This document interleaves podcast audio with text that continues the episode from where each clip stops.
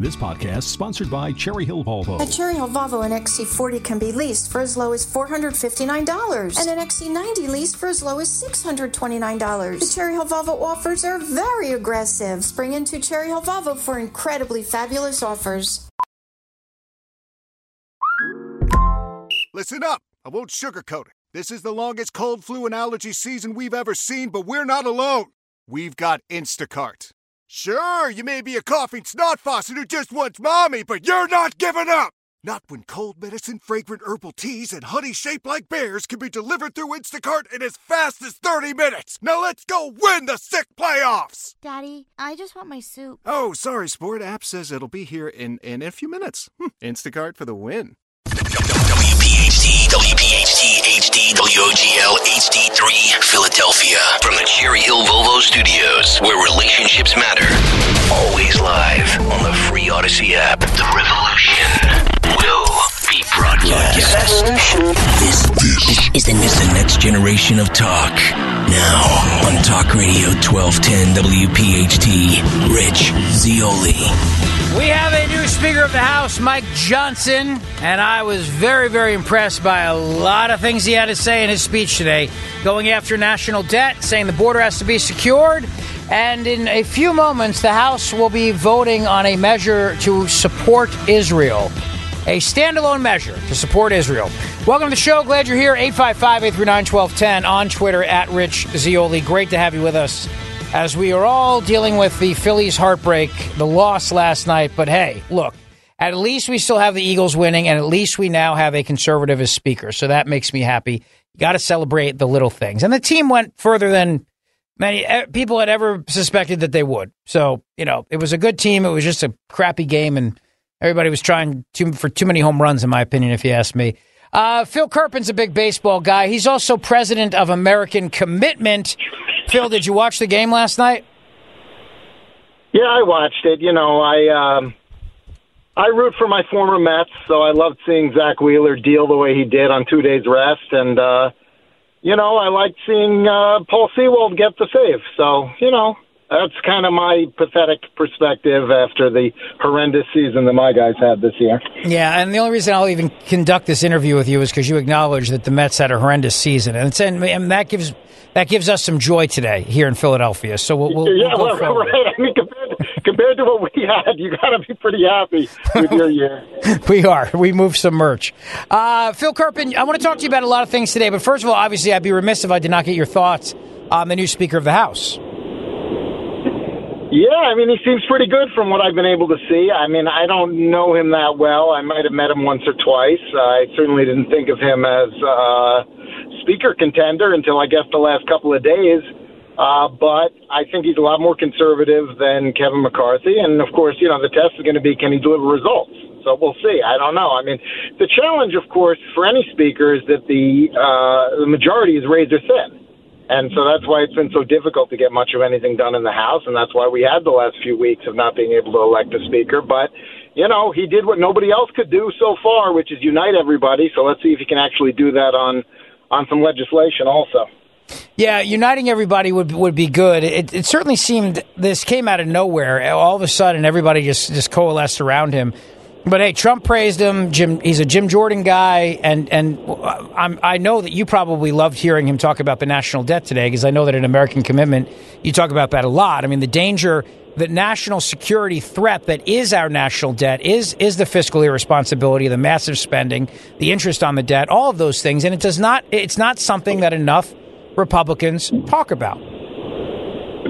Right. No question about that. I mean, this is sort of the big question is, can we get some kind of handle on federal spending, or is it just going to be the usual nonsense, some huge supplemental followed by some huge omnibus? And, you know, that was really the course that we were on, and the question is now, can he alter that course in some meaningful way? And, uh, you know, look, the, the deficit has doubled again this year from last year after all the bragging from Democrats and Biden that they got it under control. It was nonsense. I mean, we came down off the one-time COVID spending, and they went on a brand-new spending spree, just racked up massive debt yet again, and uh, you know, this is sort of the test of leadership, I think, whether he can actually do something to change the spending trajectory. And I'll also mention that uh, a Hill staffer who wanted to make a favorable impression on me for uh, the new speaker sent me a letter that he sent uh, to Biden and the C D C bashing them when their insane uh, anti-school guidance came out early in the Biden administration, and calling out the undue influence of the unions and so forth. So they knew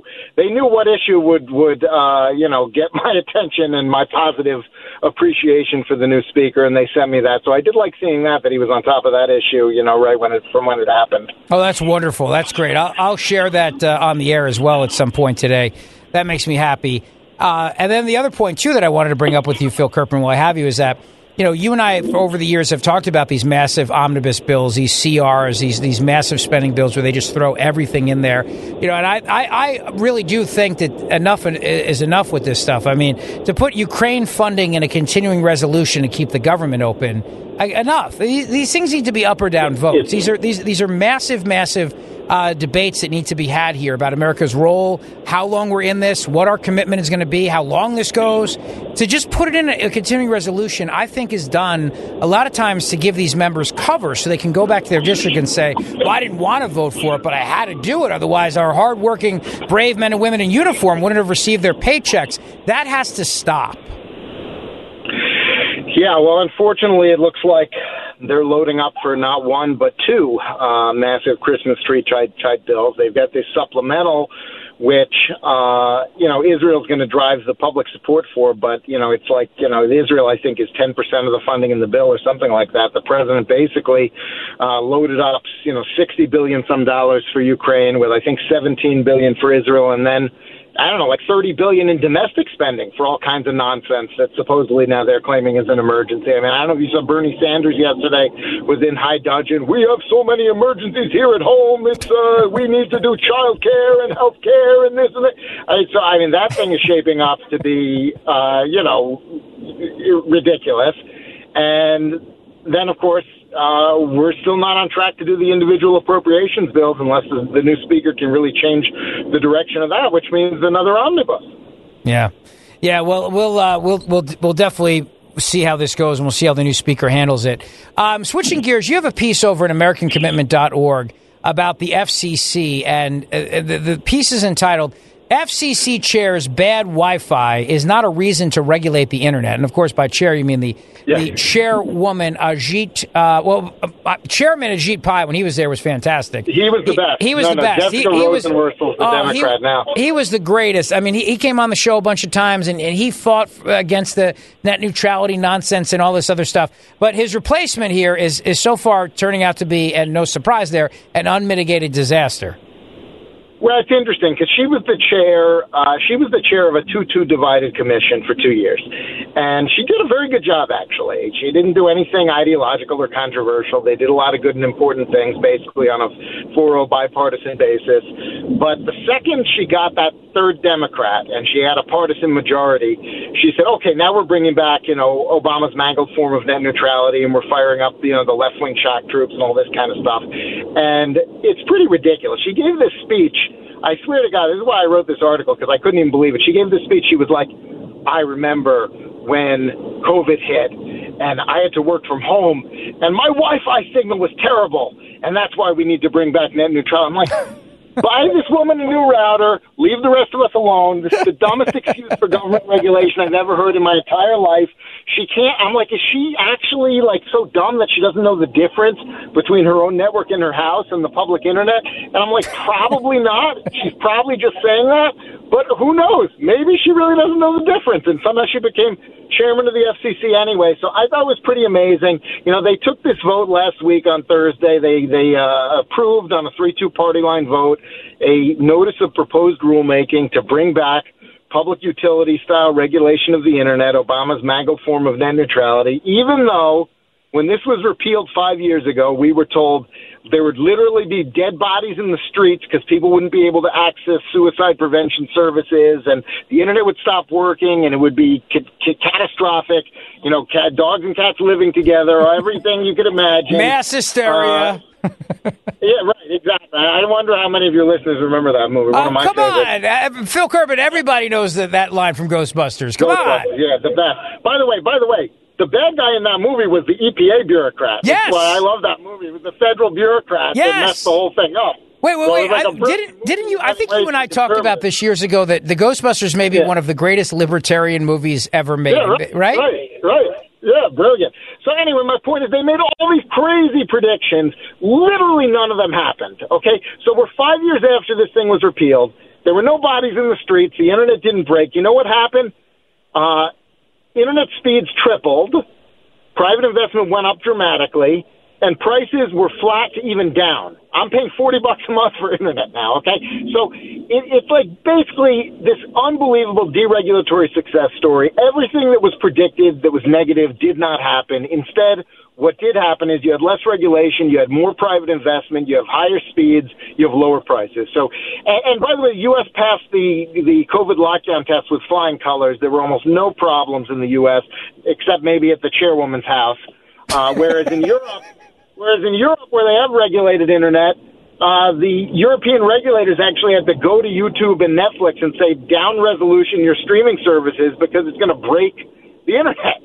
They they could not, they did not have the capacity to keep with, up with demand when the lockdowns hit in Europe. And so yeah, everything points in the direction of deregulation worked. Uh, regulations uh, was a mistake. And so naturally, the Democrats are just ideological knee-jerk. The second they have three members of the commission, okay, we're bringing it back. So, uh, you know, we're going to have to try to stop them. Probably we won't be able to, except in court, because uh, they they got three Democrats. They're going to do what they want to do. But we should at least make people aware and make it a little bit politically painful for them. Maybe try to get Congress involved, get some pushback, because I, I think it just shows you the the way Democrats have come to believe in regulating anything and everything and have become totally impervious to reality. It's like, to them, the last five years didn't even happen. They're just, oh, we have a majority now. Let's bring it back. Yeah, it's so true. And, and, and the question I have for the F C C chair is, when her internet was slow, does she try unplugging the router and plugging it back in? Because that's what I usually have to do. I mean, honestly, maybe we should put some comments in the docket that are like, here's some troubleshooting, chair. You know, here's, here's some ideas that she could try before, you know, regulating the rest of us. Uh, yeah.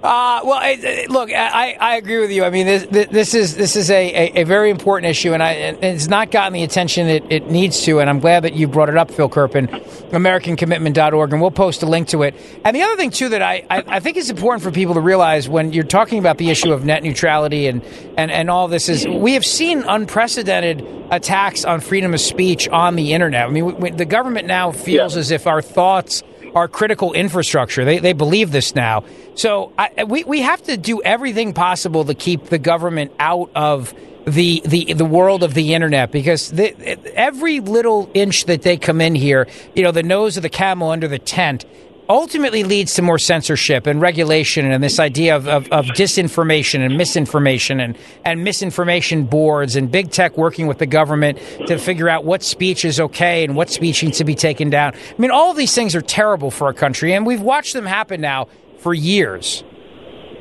Yeah, I totally agree with that. You know, I've been saying for a long time that economic regulation would lead to content regulation, and I get called a conspiracy theorist and that I'm crazy and they would never do that and all this kind of stuff. So I've taken a lot of arrows for making the exact same point that you just made over the years. But you look at what's happened under Biden. So they pumped, you know, just obscene amounts of money, hundreds of billions of dollars into subsidies for broadband.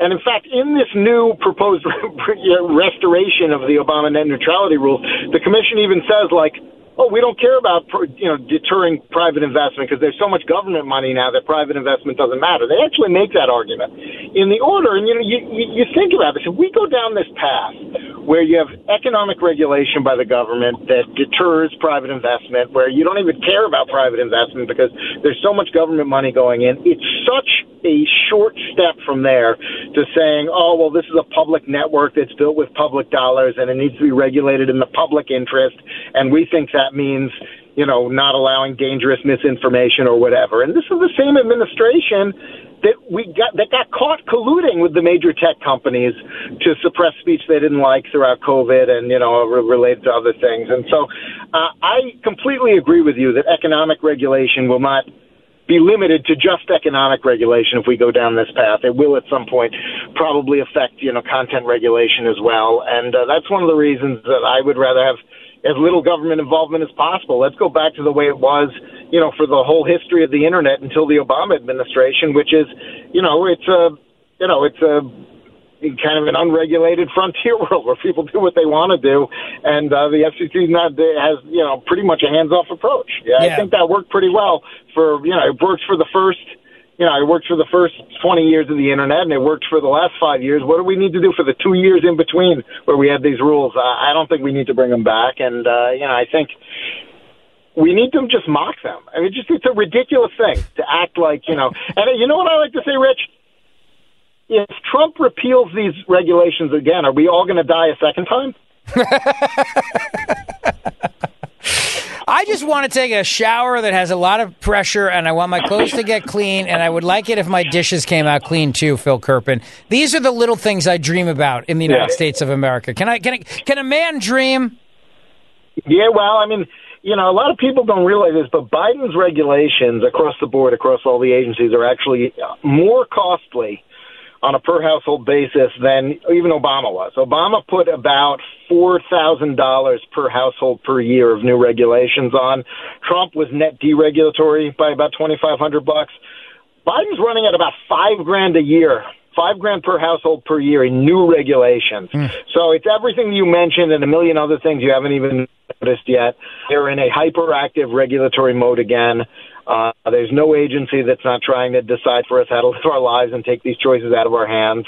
And, uh, you know, this needs to be a major issue. We didn't even get into the biggest one of all, which is that they want to ban regular cars and trucks and force everyone into an E V. I mean, we're on the glide path to that if this guy gets reelected. And so uh, the regulatory burden is out of control, and uh, that's got to be somewhere on the agenda with the other five or ten horrible things they're doing uh, in terms of election issues. I mean, let's hope and pray that the Supreme Court does something with Chevron, because uh, that is where a lot of this comes from. As, as, as you know, we've talked about this a lot. I mean, now that the case of the herring fisherman is coming before the Supreme Court, yeah. hopefully they can rein this in. I mean, rewrite it, overturn it, whatever. But, you know, Congress doesn't pass laws anymore. We, we've how many times have we said this now? Laws are yeah. passed via rules that are promulgated in the Federal Register. And then if Congress doesn't like it, Congress has to pass a law to overturn a rule by the executive branch. I mean, that's insane. Yeah. Well, and, and because of the presidential veto, you need two-thirds of House and Senate most of the time. So think about that. Uh, it's a it's a uh, ridiculous it's a ridiculous situation, no question. And uh,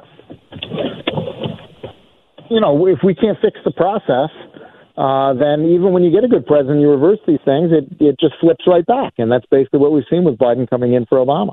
Well said. Well, listen, follow Phil on Twitter. He's terrific. At Kerpen, K E R P E N, and American Commitment at A M E R dot com. Uh, always a pleasure, my friend. Let's have you back on again soon. And thank you for the fight that you're in against regulation and for liberty. We appreciate it. All right, have a good one. Your fever is high and the pressure to log in at work is too. But when you finally decide to take care of you, there's Instacart. Just because that one perfect coworker of yours is attending all meetings, camera on while she's sneezing, coughing, and aching, doesn't mean you have to do the same. Take it from us. Trying to stay on top of things will only get you further behind. Instead, get everything from tissues and teas to cough suppressants and comforting soups delivered through Instacart in as fast as thirty minutes. If anyone needs anything, they can just redirect their questions to that one perfect coworker of yours. Why? Why? If you Why? have T-Mobile five G home internet, you might be hearing this Why? a lot. Why? Every time your internet slows down during the busiest hours. Why? Why? Because your network gives priority to cell phone users. Why? Why? Good question. Why not switch to Cox internet with two times faster download speeds than T-Mobile five G home internet during peak hours? Okay. Stop the whys and visit cox dot com slash five G home for details. T-Mobile prioritizes certain T-Mobile phone users over home internet users during times of congestion. Celebrate and save at Ashley's Anniversary Sale. With Hot Buys, your choice of colors starting at just three ninety-nine. Ashley Sleep Mattresses starting at two fifty. Plus, receive a free adjustable base with select mattress purchases. And shop top mattress brands like Stearns and Foster, Tempur-Pedic, Purple, and Beautyrest Black with sixty month special financing only at Ashley. Subject to credit approval. No minimum purchase required. Minimum monthly payment, down payment, tax, and delivery may be required. See store for details. The Zioli Show, on your schedule, from Talk Radio twelve ten W P H T in the free Odyssey app. eight five five, eight three nine, one two one zero if you want to weigh in on the news. Speaker of the House. You know, talking to um, Phil about uh, government regulation, and I was really happy, of course, that, you know, we had this situation where the now Speaker of the House came out, Mike Johnson, and tore into the F B I and Twitter and their relationship together. Uh, Dave McCormick at four thirty met DeSantis, is that right? So we'll just hang out here for a minute and wait for him. All right, we'll do that. As we do that, I just want to point out a couple things to you locally close to home here that uh, I, I want to mention. And that is that, you know, in, in, in Philadelphia, we have seen a lot of uh, crime, clearly, uh, that has happened in the city. Uh, I'd be remiss if I did not share with you that in, in the middle of uh, crime being one of the major issues in, in cities, you have Democrats who are more concerned with things like canceling Halloween because they think that some kids might be uh, uh, offended if they don't have the means for a Halloween costume. Now, surprisingly, His Royal Rugness, King Philip the Unaccountable, has come out and actually slammed school districts for canceling Halloween celebrations. It's shocking to me. It's shocking that this is, is something that's happening. But, of course, it shows you that he wants to run for president. But you have you have Democrats now who are more concerned with the triggering that's going to be done by Halloween costumes than than than crime in their cities. I mean, that's a real thing. I mean, they're they're more worried about a kid dressing up as a cop and offending people than backing the cops who are out there against the criminals in places like Philadelphia. I mean, that, that's the truth. That's the truth. And so if a kid dresses up as a cop in a school, could you imagine the outrage that would ensue? This is really what this comes down to. They, the, the argument that they use, the phony argument that they use is, well, not everybody has the means to be able to afford a Halloween costume. Therefore, we don't want to have Halloween parades. And my kids love Halloween parades. And you don't have to spend a lot of money on Halloween costumes. Mama Ziola used to be a cheap costume where it was like a plastic mask, and it was basically a plastic smock that had a painted like Batman on it, and it cost you two bucks and you get that. There's lots of ways around this issue. But just remember that whenever you hear about Halloween bans happening, the, the real issue here is because they're worried about costumes being triggering and offending. They're not really worried about the fact that not everybody can afford one. That's the excuse that they use. And I'm going to tell you what happened as a Philadelphia judge reinstated charges against Mark Dial, the, Phil- the former Philadelphia police officer who shot Eddie Irizarry. That happened today, and we'll talk about that as the show goes on today. And also the reaction uh, coming in for the new Speaker of the House. A lot of very positive reaction coming in for him today. But let me welcome to the show Dave McCormick. He's running for the United States Senate in Pennsylvania as a Republican, and he's going to be the nominee. Dave, welcome back to the show. It's great to have you. Hey, Rich. Thanks for having me. Absolutely. Listen, I'm very excited about all the support you're getting. I believe I'm going to see you next week at a dinner together. Uh, the Republicans have rallied around you. It's it's wonderful to see conservatives across the board. Uh, good. So before we get started, I want to ask you, any thoughts on the new Speaker of the House today?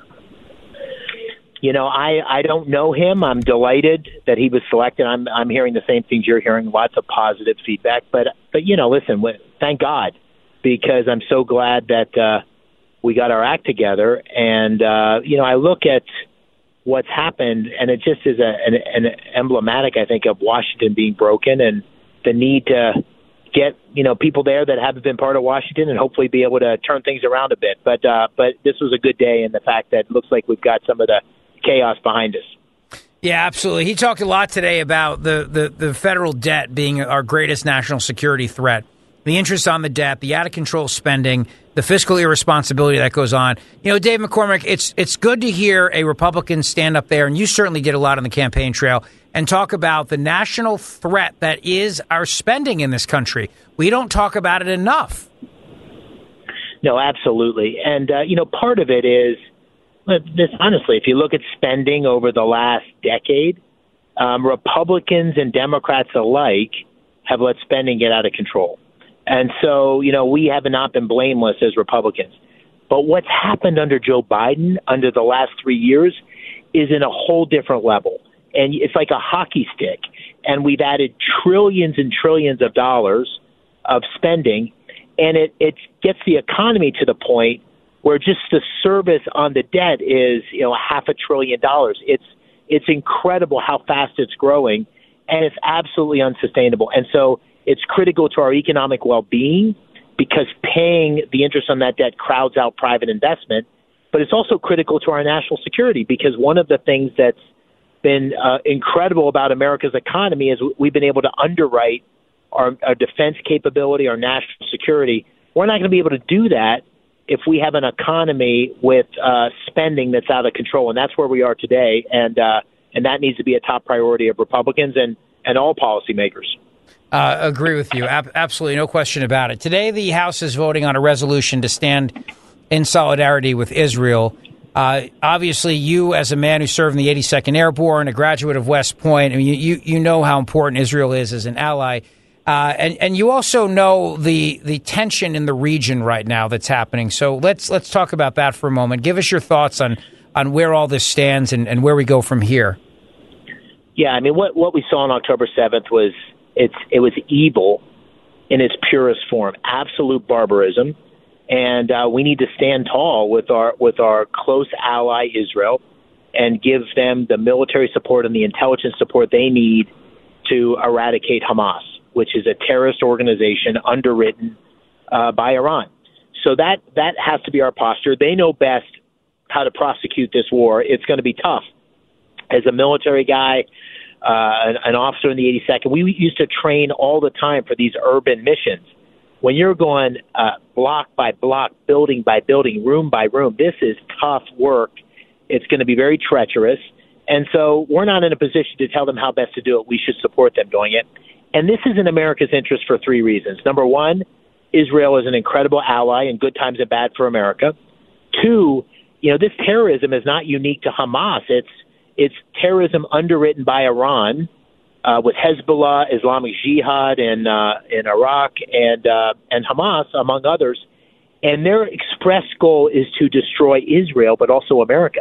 So these terrorists are against us, and as we saw today in the news reports, they're attacking U S forces in Syria and Iraq. So uh, we got to we got to go on the offense on terrorism. And then finally, you know, this region is incredibly important to the global economy because of its uh, oil and natural gas uh, reserves. And so it's really important for America's economy that this not be a place of, uh, you know, where a w- widespread war breaks out and there's there's absolute chaos. And so uh, that would be the posture I would have if I was in the U S Senate. It's in contrast. I think uh, the final point I'd say is there's just no moral equivalence on this. Um, you know, when, when a crisis like this happens, people are tested. And uh, we saw a lot of people failing the test, college presidents, members of Congress. I think uh, Senator Casey, um, who I'm obviously running against, was very slow to stand up tall and call out his, his own party members and make the case for what we need to do in terms of taking a strong position against Iran. And that's um, – he's voted with the Iran deal three times, and that's part of the reason that we're here is that Iran has had the resources to invest in terrorism. Yeah, they have had the resources, and that, that's a great point, Dave McCormick, because obviously Pennsylvania being an energy state, which you would be fighting for in the United States Senate when you get there, and let's hope to God you do. Uh, a reporter asked the question yesterday, you know, under President Trump, the average price of oil was fifty-eight bucks. Under this president, it's eighty-three dollars a barrel. So the price of oil is more. Is that giving Iran enough money to fund these terror groups? And we have in this country with, with Biden's war on energy, you know, selling off half of our oil leases. Biden's war on energy now has caused the price of oil to go up globally. Iran has benefited from that, selling oil to China. We have watched as Putin has profited off of natural gas since we refused to right. export our natural gas uh, to the world. Ab- absolutely. I mean, this is one of those things where, you know, I, I the reason I'm optimistic about the Republican Party and conservatives in our future is that the ideas of, of Joe Biden and the progressive wing of the party have proven to be such utter failures, and energy policy is the best case. So under President Trump, we had energy dominance, and uh, and under and, and under President Biden, we become a net energy importer. So we're now dependent on the world for energy. Um, and so in a goal of fixing the environment, what, what the Biden administration has done, they've made us more insecure. They've hurt the economy of of America and Pennsylvania in particular, which is a huge natural gas state. If, if uh, uh, Pennsylvania were a country, it'd have the fifth largest natural gas reserves in the world. But here's the great irony, Rich. It's also hurt the environment because of the regulations that have been put in place and the inability to extract natural gas in the United States. We're importing much uh, more carbon-intensive fuels from around the world. So it's an utter failure, and it's a complete hypocrisy. And uh, and we need to get back to a position that embraces the power of uh, of our natural resources, oil and gas, but also embraces all forms of energy. And uh, and that's the position that uh, I would be taking as a senator, and it'd be a strong voice. It's the one single thing, if you're in Pennsylvania, the one single thing that could make our economy on fire. It would be really unlocking our energy sector in Pennsylvania. We just haven't done that under the failed leadership of Joe Biden, but also Bob Casey, who's who's really not been a strong voice for for energy in, in, in any way at all. Yeah, well, well said, Dave McCormick. Dave McCormick's with me. He's running for the United States Senate. He's a former undersecretary of the Treasury for International Affairs during the Bush administration. He is a graduate of West Point, and he served our country in the eighty-second Airborne. Let's talk for a moment about, uh, I think, one of the other big issues that we're talking about right now w- across the board, which is regulation. I mean, regulations are out of control. I was just talking to Phil Kerpen from American Commitment, who I know you know well. And the regulation, you know, the F C C now proposing more net neutrality nonsense. The Biden administration trying to ban gas stoves, ban electric, uh, ban gas-powered vehicles, Dave McCormick. Uh, all of these things which are costing consumers, I think Phil said it's about Biden's regulations have cost us about five to eight thousand uh, dollars more per household, uh, just just in his regulations alone. And and people want freedom yeah. in this country. And what what we're seeing here is we are seeing an administration that is absolutely intent on governing every aspect of your life and regulating you to death. Right. Which which really that whole notion runs counter to what's made America so so special. What's made our economy so vibrant. It's individual freedom. It's the capacity for small businesses to grow and prosper. It's the opportunity for entrepreneurs to take advantage of it. And it's worse. It's got, it's gotten, there's been a dramatic shift under Joe Biden. And I've seen this. I've been on the campaign trail in manufacturing facilities, fabricators, cosmetology schools. I had a, a, a session this morning with a, a bunch of, of businesses that have big, uh, huge uh, workforces in Pennsylvania.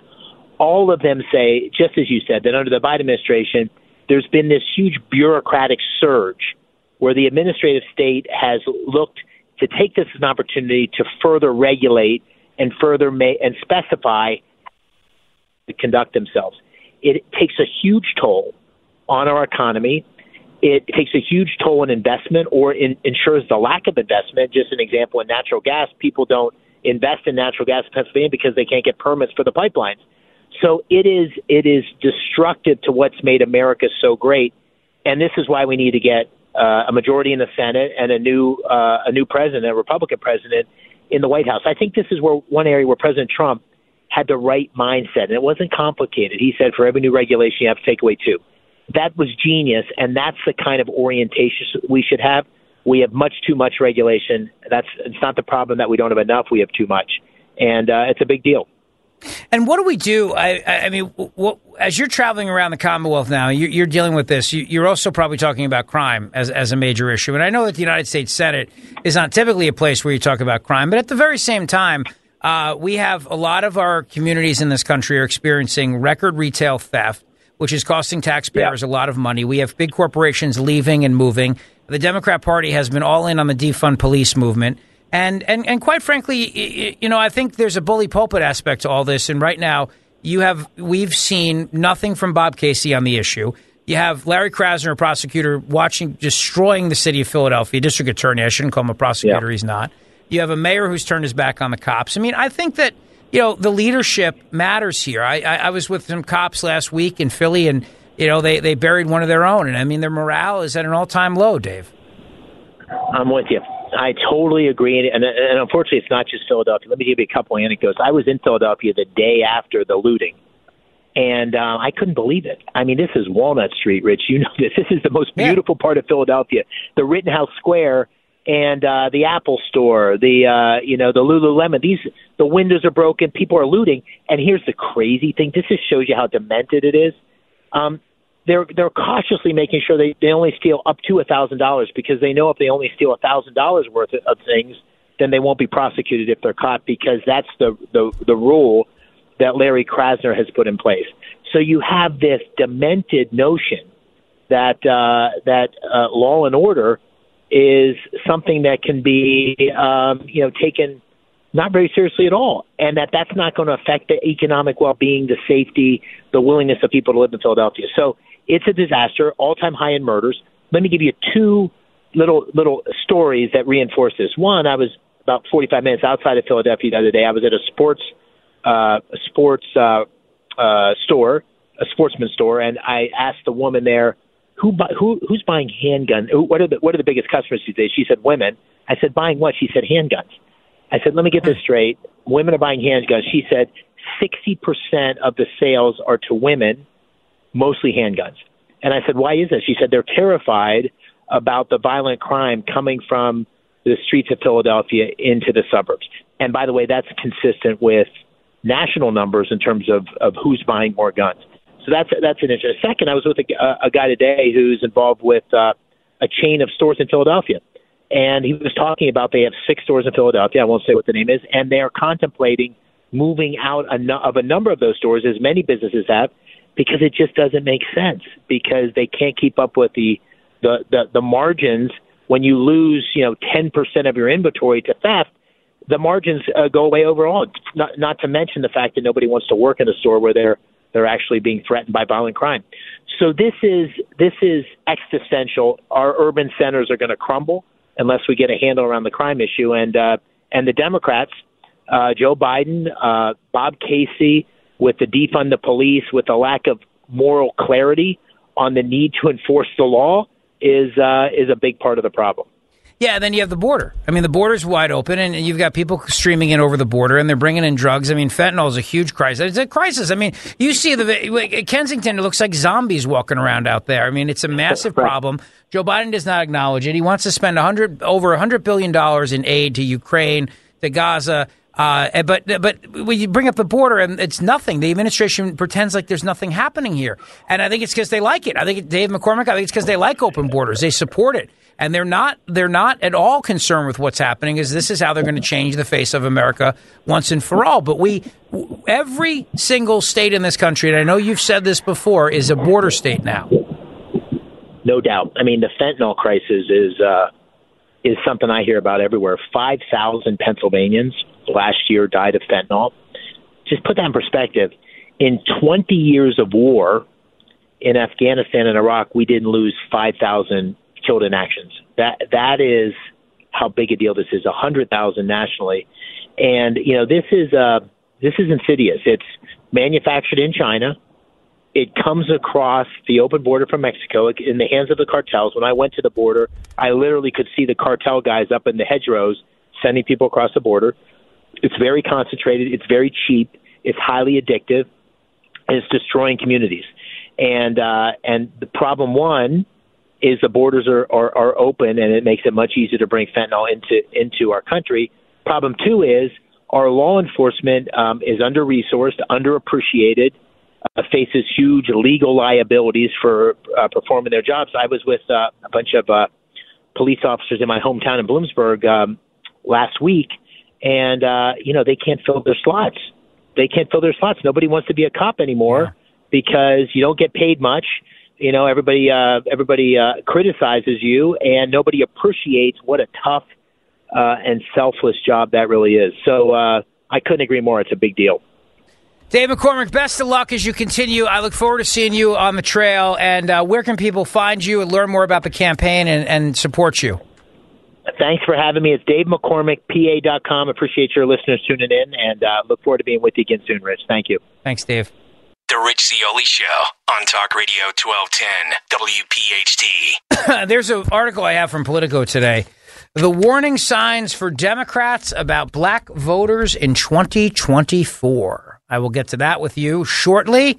A lot to talk about today. There's a, it's a busy day. But now is also the time for you to reach out to N J Diet dot com and say it with me. forty days to lose twenty to forty plus pounds. That's right. forty days to lose twenty to forty plus pounds in only forty days time. You will lose a contractually guaranteed twenty to forty plus pounds in only forty days with N J Diet. They use your hair, your saliva, and your blood work, along with scans to personalize natural solutions and supplements that get your body into the fat-burning zone, so you can finally lose that weight. Then N J Diet uses D N A info to help you keep it off.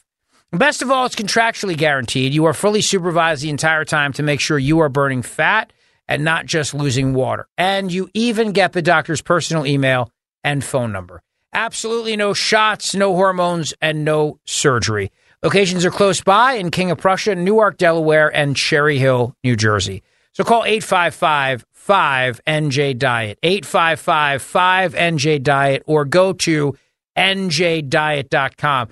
Just as everybody's bulking up for the holidays and everybody starts, you know, trying to hide it with those ugly Christmas sweaters, you'll be looking and feeling your best. You'll be, be you'll be healthy and you'll be happy. So that's what you want to do. Reach out to them today. N J Diet dot com. forty days to lose twenty to forty plus pounds. eight five five, five N J Diet or N J Diet dot com. Thanks for listening to the Scioli Show podcast from Talk Radio twelve ten W P H T and the Odyssey app. All right, eight five five, eight four nine, one two one zero if you'd like to weigh in today on everything we are discussing. There is a uh, wonderful clip. We're going to have a guest coming up at five o'clock. We're going to talk about America's um, military might right now in the Middle East and the Persian, and particularly what's going on in the Persian Gulf with regards to the Navy. So we're going to have that conversation. The uh, new Speaker of the House, obviously the big story of the day today, he's been elected, Mike Johnson. He's terrific. I'm very, very happy so far with what I've heard from him. Uh, I feel really good about what what I heard. Obviously, the the the proof will be in the pudding, but there's some breaking news. Representative Jamal Bowman has been criminally charged with one misdemeanor count of falsely pulling a fire alarm for the September thirtieth incident in the Cannon office building, according to documents. And according to the report from N B C News, Jamal Bowman has been criminally charged. The charge carries a max penalty of six months in jail, although it's unlikely Bowman will face any jail time. And the question, of course, that I have is, will the charges include obstruction of congressional proceedings? Because that's what he did. That's what he did. And I'm sure that Julie Kelly will have a lot to say, a lot to say regarding Jamal Bowman and whether or not Jamal Bowman is worthy of being charged with uh, obstruction of Congress. And she just tweeted a f- uh, few moments ago, if you pull a fire alarm, disrupt a congressional proceeding, prompt the evacuation of a House office building, escape the scene of a crime, and fail to notify police, you get a tiny slap on the wrist rather than charged with several felony counts and ordered to pretrial detention. If we're applying the same rules, it doesn't matter if he meant to disrupt Congress or not. January sixers aren't even given the opportunity to defend themselves in the same way. You should have known is the common refrain from prosecutors and judges. Does not apply to Democrats, of course. So Jamal Bowman will be facing a misdemeanor count in D C over this whole issue. Will be thrown into will be thrown into the gulag? Will the F B I be raiding his home? Of course not. None of those things. And here's some other breaking news for you. The F B I has maintained more than forty confidential human sources on various criminal matters related to the Biden family, including Joe Biden, dating back to his time as vice president, according to information obtained by Senator Chuck Grassley. But Grassley learned that an F B I task force within the Washington field office sought to, and in some cases, successfully shut down reporting and information from those sources by falsely discrediting the information as foreign disinformation. That effort caused investigative activity to cease. It's a brand new report from Fox News. It just broke a short time ago, and I will share my thoughts with you on this as the show progresses today. There's a lot happening, a lot going on. And uh, there's also a question regarding Penn and all the anti-Israel protests that are going on. But Rogers in Cherry Hill, you wanted to weigh in on the new House Speaker. Hello, Roger. Hey, um... Republicans, the Freedom Caucus caught a lot of flack from moderates in the uh, semi-conservative media, but boy, they've got they finally got us across the finish line, and uh, it's a really it's really uh, encouraging to see a conservative Speaker of the House. Uh, I'm, I'm grateful to Matt Gaetz, um, and I, and I I think those guys are, you know, stood up for their principles. And uh, in Jersey, we have a we have a congressman named Tom McCain who voted for funding the drag queen hour for our servicemen. Uh, and those those kind of Republicans just really don't. I really need to be switch parties. Basically, it's it's appalling. I'm very happy today as well, Roger. I'm optimistic. I, I hope that Mike Johnson will live up to what he said in his speech today. Uh, I'm curious, you know, right now they're having a vote on the House floor to condemn Hamas. I'm I'm just curious if any Democrats are going to vote no. Um, I'm sure some Democrats will vote no, absolutely. But you, you got to remember, the majority of Republican voters are, the polls that I've seen, are opposed to the the blind funding of Ukraine, and we know that on a, on a, on a great amount of those weapons were transferred to Hamas. We know that the Ukraine war, gasoline went from two dollars and fifty cents to three dollars and ninety cents, enriching Iran, funding Hamas. Um, so I, you, know, you, you can't just spread weapons willy-nilly. Uh, Rand Paul tried to have an audit, and he was voted down by both parties. And you, we can't just send weapons like that everywhere and expect to not have results like we saw October seventh in Israel. Well, I, I think what you're going to... The question is where we go from here and, and how much this escalates. And, uh, you know, Israel is more than capable of protecting itself and defending itself. And the question really becomes, what do we want to see the role of the United States be, if anything, in all this? And it certainly seems like this administration is pushing us to be... Uh, very involved, and I think there's a lot of Republicans cheering that on, don't you? Yes, I, I do. Um, Hamas has a very strong presence in Mexico, and I'm sure with the open borders, they have a significant presence in the United States. I'm, I'm anticipating a terror event of some kind or another because we are looked at as Israel's best friend by the Palestinians and Hamas, and so we have a soft underbelly, and with open borders, we're we're brutally exposed. Um, if if a thousand guys in pickup trucks and hang gliders can surprise Israeli intelligence, imagine how vulnerable we are. Roger, thank you for the call, my friend. Have a great day. I appreciate it. Greg is in Chestnut Hill. Greg, go ahead, sir. Hello, hello Rich. The uh, the new speaker to House is just. is a more polished Jim Jordan. He's also a practicing lawyer, and he get ready for the re- religious zealot claims about him because he, he has worked with uh, some Catholic and some religious organizations before, you know, during and before when he was before he was in the government. But I, I follow and watch some of the things. They hate him because he's much more articulate and he's very knowledgeable in the verbiage. Which, which they always try to trap Republicans, where they have, they go after like a, a Chip Roy and guys like that. This guy's very intelligent, and he's and he's a, he seems to be a conservative. I don't think he's a, a wolf in sheep's clothing because if you look at you know five minutes of YouTube, you don't know. But if you go in and you see, you pull up thirty minutes of what he was arguing about, you will see that they're after him pretty good, and that's a good sign.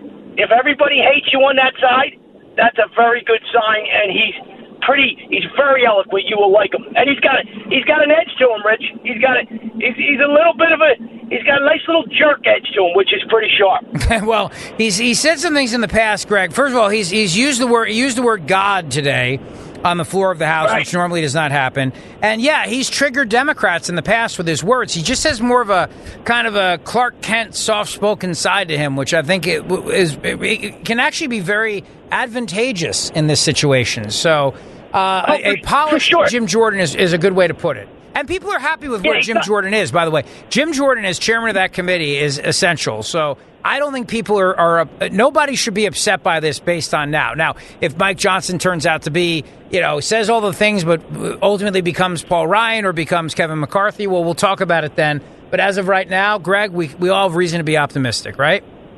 I, I hope he's I hope I hope he stay he doesn't switch because that now there's two people in in nice in nice roles that finally people like us can, can root for and say we don't like everything they say but we, we like eighty-five percent of it and that's better than three percent, right? And they're going to fight, which is which is a good thing. Well said, my friend. You have a great day, Greg. Always appreciate the call. We got thirty minutes of nonstop talk coming up for you straight ahead. Rich Zeoli, weekday afternoons, three to seven. Talk Radio twelve ten, W P H T, and on the free Odyssey app. Tecovas is a terrific boot brand, and they're bringing a fresh perspective to heritage boot making. So they've carried forward all the time-honored traditions and quality you find in a great pair of cowboy boots, but they've innovated on comfort, style, and service. As someone who tries to pursue a minimalist lifestyle, I highly value quality over quantity, and I'm telling you, you can't find a higher quality boot than Tecovas. Their Western boots for men and women are handmade. Handmade from the most premium leathers with over two hundred time-honored individual steps. Also, did I mention that they are Austin-designed, Texas-tested, and handmade down in the boot-making capital of the world, Leon, Mexico. And also, if you've ever wondered if you can pull off cowboy boots, which is something that I was thinking, you should pull on a pair of Tecovas and you'll see. Just do a quick search for Tecovas on social media and you'll see how adorably styled these boots can be. Visit tecovas dot com, that's T E C O V A S dot com, and point your toes west. After the end of a good fight, you deserve an ice-cold reward. Medalla is the mark of a fighter. You've earned this rich golden lager with a crisp, refreshing taste. Because you know, the bigger the fight, the better the reward. You put in the hours, the energy, the tough labor. You are a fighter, and Medalla is your reward. Medalla, the mark of a fighter. Drink responsibly. Beer imported by Crown Imports, Chicago, Illinois. As we turn the corner into the new year, a lot of people are looking to get healthier. That includes Hero Bread, who have just launched their new recipe using heart-healthy olive oil.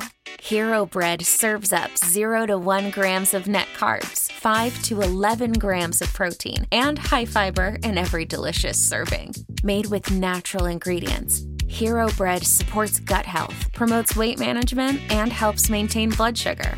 All with no compromise on the taste, texture, and bready goodness you expect from your favorites.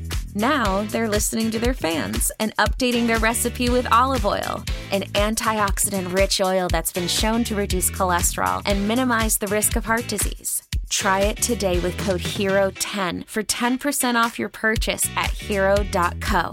That's code H E R O ten for ten percent off at hero dot co. Why? Why? If you Why? have T-Mobile five G home internet, you might be hearing this Why? a lot. Why? Every time your internet slows down during the busiest hours. Why? Why? Because your network gives priority to cell phone users. Why? Why? Good question. Why not switch to Cox internet with two times faster download speeds than T-Mobile five G home internet during peak hours? Okay. Stop the whys and visit cox dot com slash five G home for details. T-Mobile prioritizes certain T-Mobile phone users over home internet users during times of congestion. Celebrate and save at Ashley's Anniversary Sale. With Hot Buys, your choice of colors starting at just three ninety-nine. Ashley Sleep mattresses starting at two fifty. Plus, receive a free adjustable base with select mattress purchases. And shop top mattress brands like Stearns and Foster, Tempur-Pedic, Purple, and Beautyrest Black with sixty month special financing only at Ashley. Subject to credit approval. No minimum purchase required. Minimum monthly payment, down payment, tax, and delivery may be required. See store for details.